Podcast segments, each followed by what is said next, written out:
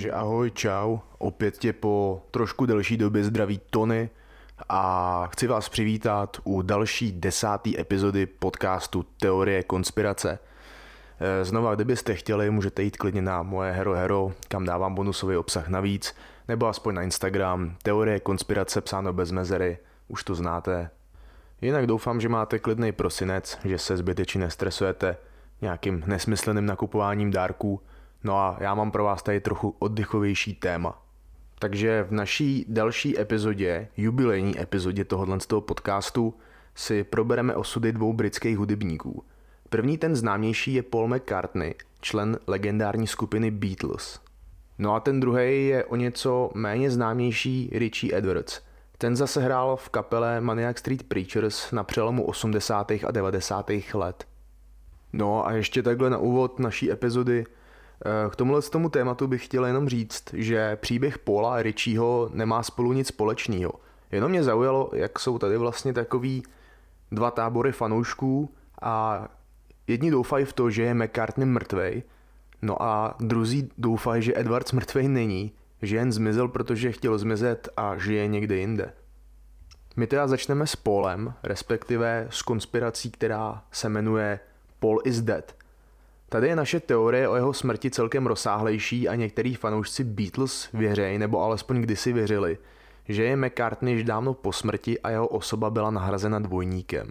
Takže tu máme jeden tábor fanoušků, který věřili v Paulovu smrt a je celkem zajímavý a místa mají docela vtipný, proč tomu tak bylo. Než vás tu zavalím faktama a historií téhle teorie o Paulovi, tak bych rád řekl, že v případě Richieho je to přesně naopak – tam jeho fanoušci věří, že mrtvý není a doufají v to, že stále někde žije v utajení. Takže mě fascinovalo, jak si člověk dokáže na jednu stranu vyloženě přát něčí smrt a v jiném případě si ji nedokáže vůbec připustit. Teorie Paul is dead se začala objevovat už někdy v roce 1967.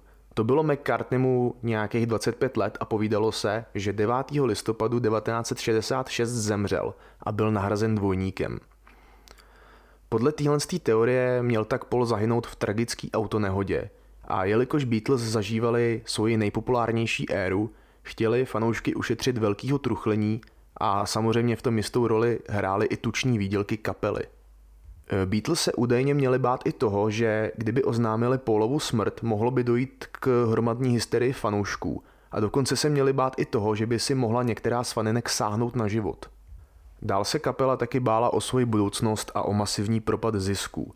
Lidi by totiž kapelu nemuseli vnímat tak jako předtím. Proto měl být nový člen, zároveň i dvojník Paula. Úplně prvně se měly tyhle ty fámy začít šířit po univerzitních kampusech amerických vysokých škol, už někdy v roce 1967. No a v roce 1969 se tahle konspirace stala celosvětovým fenoménem. Ve stejném roce Paul McCartney tyhle ty konspirační teorie prostě a jednoduše odmítal v jednom z rozhovorů pro magazín Life a svoji smrt popřel. Což není nic překvapujícího, když měl být podle svých slov normálně naživu. A jedna z těch nejzajímavějších věcí je, že tuhle konspirační teorii magazín Time označil za nejdéle přetrvávající hoax na světě. Teď si tak člověk říká, jak to asi mohlo vzniknout takováhle konspirační teorie – podle mě úplně jednoduše. Třeba tak, že máte skupinku holek v parku univerzitního kampusu a připojí se k ním kluci, co je chtějí něčím zaujmout. No a jeden z nich po pár sekundách hrobového ticha prohlásí. Hele, víš o tom, že je Paul McCartney mrtvej a teď se za něj vydává dvojník? No a jelikož neexistuje internet a tyhle ty zvěsti se nedají jen tak jednoduše nějakým způsobem dohledat a proskoumat, je tak pouze na člověku, zdali tomu uvěří nebo ne. Ale dokážu si představit, že je to taková ta spekulace, která, když se tehdy nadhodila na nějakým studentském mejdanu, mohla z toho být debata na několik hodin. Další problém taky je, že právě neexistuje ten internet, kdy takovýhle teorie většinou hrozně rychle vyčpí. Třeba když takovou popovou zpěvačku Lord někdo v roce 2014 na internetu obvinil z toho, že jí ve skutečnosti není 17 let, ale 45, stala se z toho okamžitá fanouškovská senzace – ale jak to rychle začalo, tak to rychle skončilo. Lord prostě jen zveřejnila svůj rodný list, vysmála se příznivcům teorie a za týden jako by k tomu vůbec nedošlo. Jenomže v případě Paula je ale naše teorie překvapivě o dost sofistikovanější A dlouhodobý šíření tělen z těch představ doprovázelo ještě mnoho důkazů od samotných Beatles. Konkrétně tedy z jejich propagačních materiálů, přebalů desek a hudebních nahrávek. Lidi prostě hledali důkazy všude a ty se pak podle mě šířily obyčejným klábosením jako lavina po mnoho let. Co se týče tisku, tak úplně první zmínka podporující teorii mrtvého póla se objevila v roce 1969 ve studentských novinách Drakeské univerzity v Iově, kdy jistý Tim Harper publikoval článek s názvem Is Beatle Paul McCartney Dead? Tehdy měl v článku odkazovat na skladbu kapely s názvem Revolution 9, která když se přehraje pospátku, lze v jedné pasáži slyšet větu Turn me on dead man. Ze strany Beatles to neměl být ani zdaleka jediný důkaz – Existuje jich údajně mnohem víc.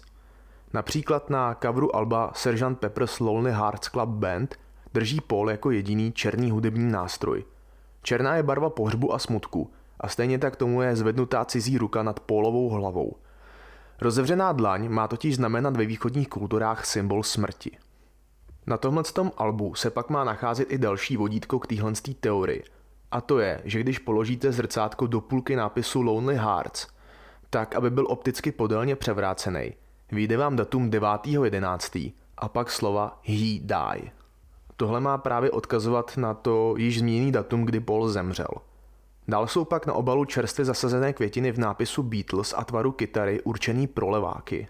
Takže není zas takovým překvapením, že Paul byl jediným levákem z kapely. A ke všemu jsou ty květiny kytary tak trochu i ve tvaru slova Paul otazník. No a dál, když se pak rozevře buklet Alba, na společní fotce kapely je McCartney jediný, kdo má na kostýmu nášivku s písmeny OPD, což má být zkrátka pro termín Officially Pronounced Death, neboli oficiálně prohlášen za mrtvého. Na zadní straně Alba pak najdeme texty a členy kapely, ale jediný Paul je otočen zády a jeho kolega George Harrison ukazuje prstem na větu Wednesday morning 5 o'clock. Takže středa v 5 hodin ráno což měl být údajný čas polovy smrti. A teda to, co je opravdu zvláštní, tak podle kalendáře 9. listopadu 1966 opravdu vychází na středu. Další podivností je konec úvodní skladby, ve který můžeme v pozadí slyšet jméno Billy Shears.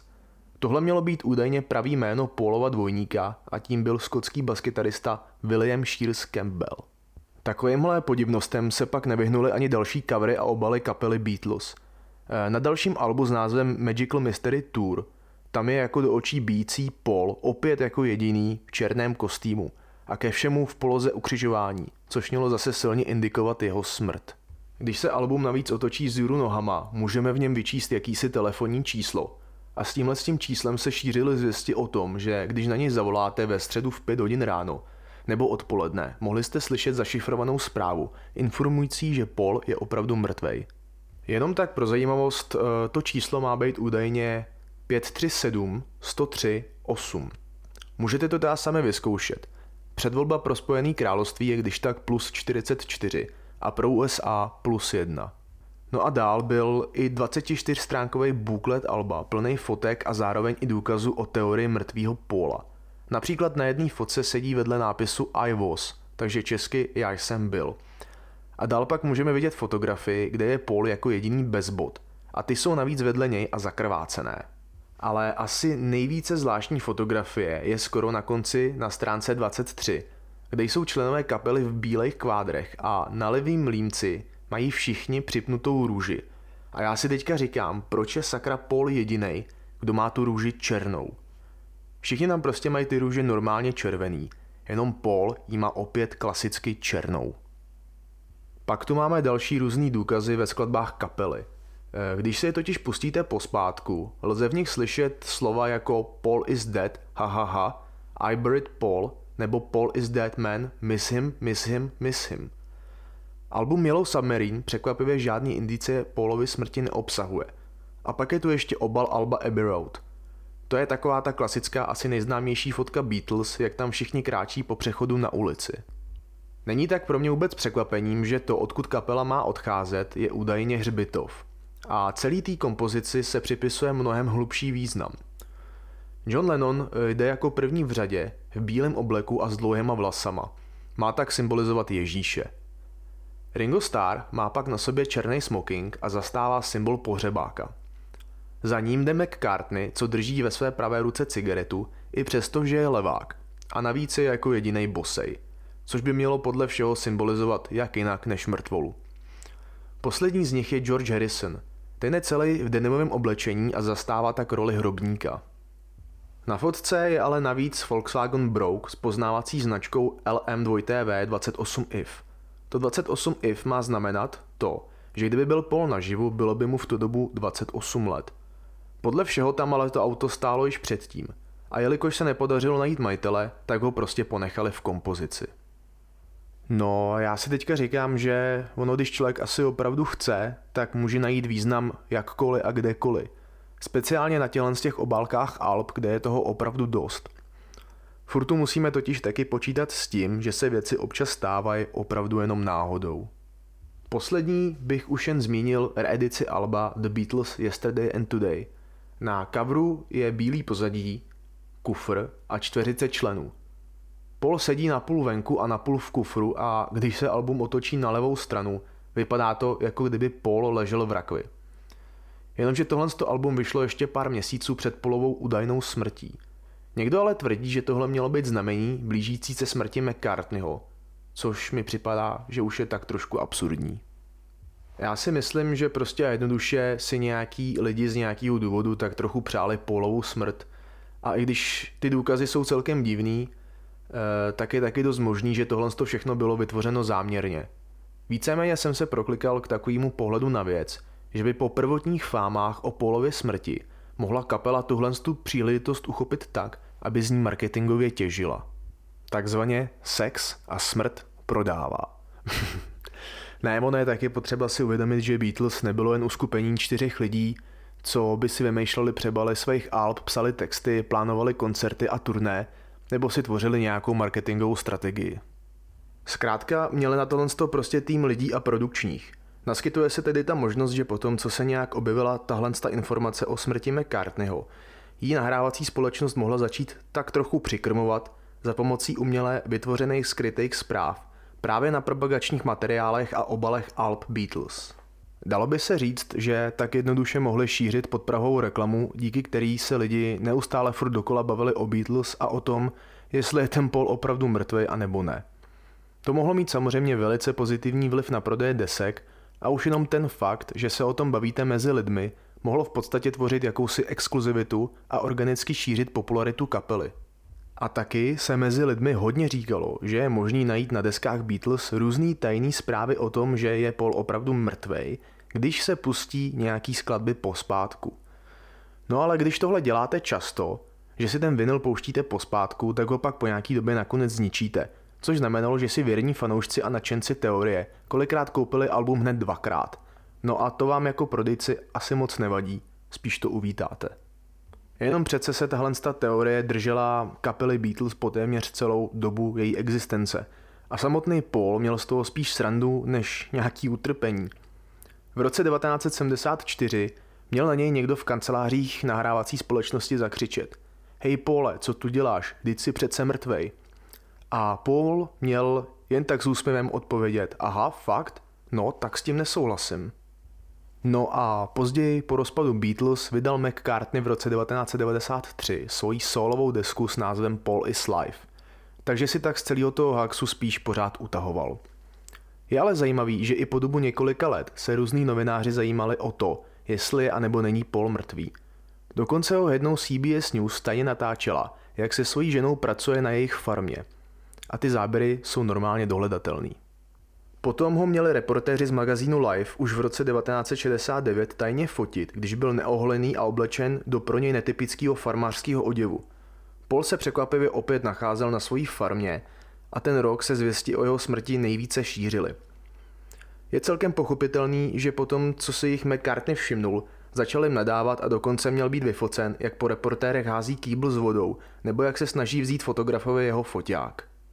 Dopadlo to ale nakonec dobře a Paul se s reportéry domluvil, že jim zapozuje a odpoví na jejich otázky výměnou za ten negativní film s kompromitujícím materiálem, protože se jednoduše bál, že by mu mohly fotky zničit jeho veřejnou image. To si myslím, že je docela sympatický řešení. No a nakonec tak reportéru magazínu Life zapózoval i s celou svojí rodinou. a na otázku ohledně teorie o jeho smrti odpověděl, že to možná začalo prostě tím, jak se poslední dobou moc neobjevuje v novinách a časopisech. Zároveň přiznal, že chtěl trávit více času se svojí rodinou a užíval si, že mohl na nějakou dobu vypnout a načerpat dostatek sil na psaní dalších hitů. Tahle potřeba se nedá nikomu jen tak upřít. No a dál pak Paul celý interview ukončuje větou, že by v dnešní době byl raději o něco méně známější než je. Historie Beatles je pak asi většině známá. Za jejich nejaktivnější roky se uvádí období od roku 1960 do roku 1970, kdy se v podstatě rozpadly. Slavný John Lennon se stal v roce 1980 obětí atentátu. V prosinci ho v New Yorku zastřelil listý Mark David Chapman a byl za to odsouzen na 20 let až do životí ve vězení.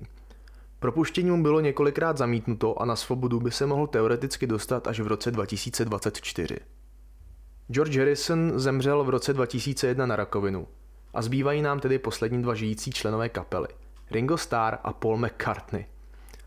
Mimochodem Paulovi je nyní 80 let a Ringovi 82. A zkuste se schválně podívat na jejich fotky z roku 2022. Já musím říct, že oba dva vypadají na svůj věk fakt dobře. Ringo nemá ani šediny a Paul jenom trochu.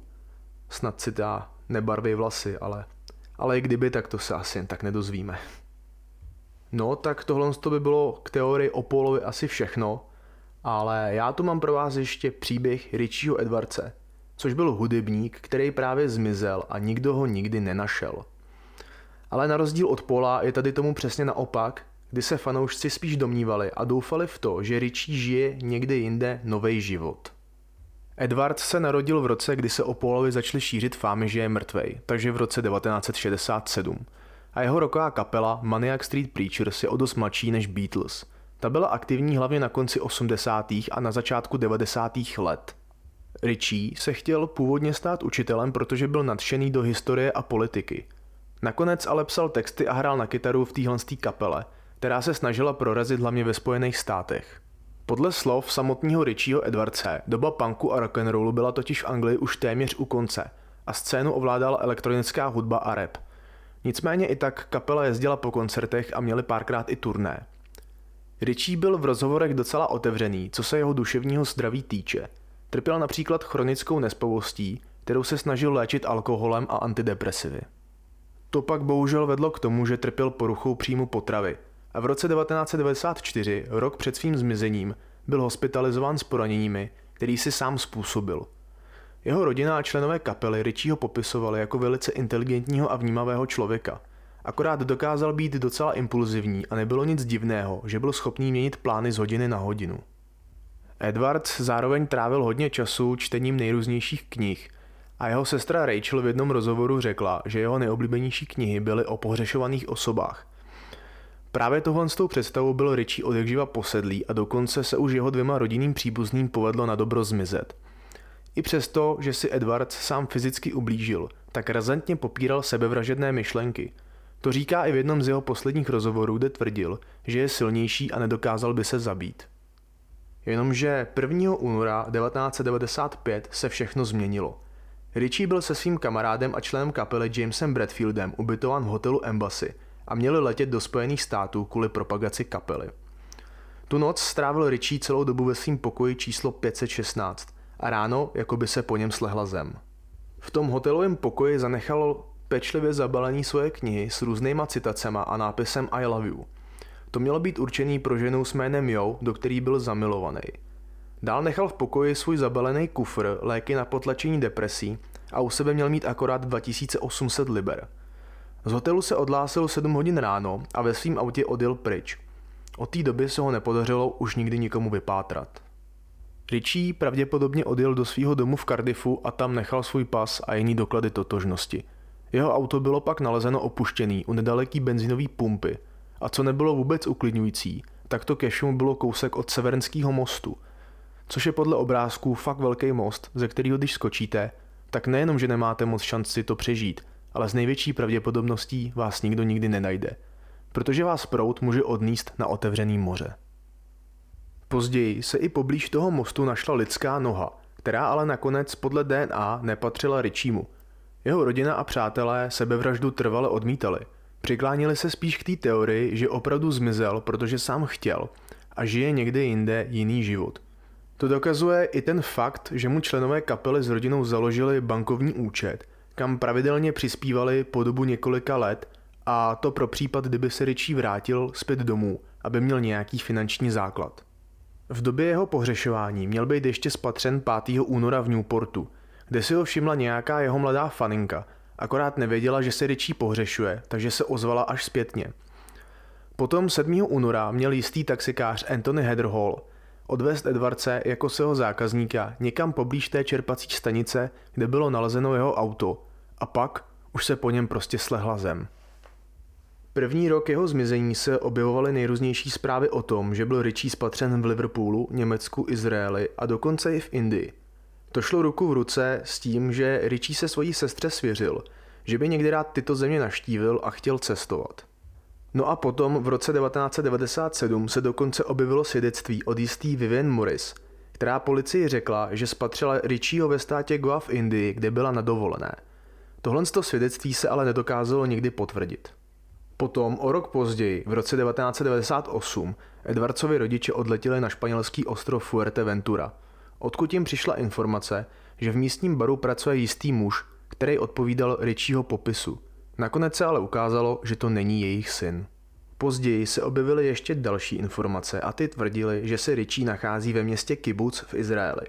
To se ale taky nakonec nepotvrdilo a dodnes se ho nepodařilo vypátrat. No a i přes všechny naděje byl Edwards v roce 2008 oficiálně prohlášen za mrtvýho.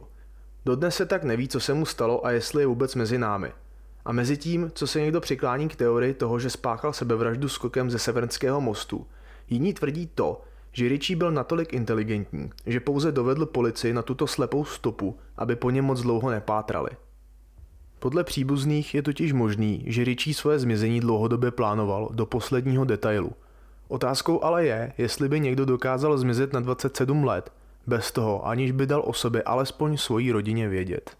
No a my, na rozdíl od teorie s Polem, můžeme jen a pouze spekulovat o tom, jestli je Richie stále mezi námi a nebo ne. Dneska by mu bylo 55 let.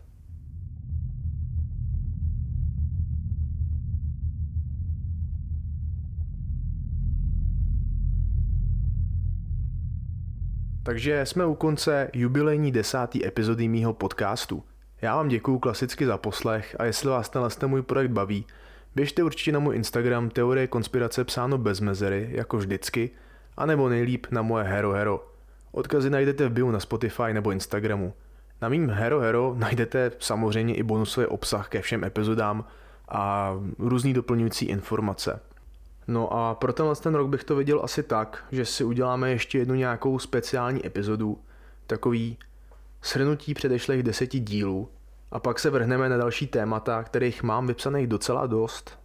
No a na další jedenáctý díl se vyloženě těším, protože to bude česká velice úspěšná mezinárodní konspirace, o který jsem se dozvěděl celkem nedávno a hrozně mi to nadchlo.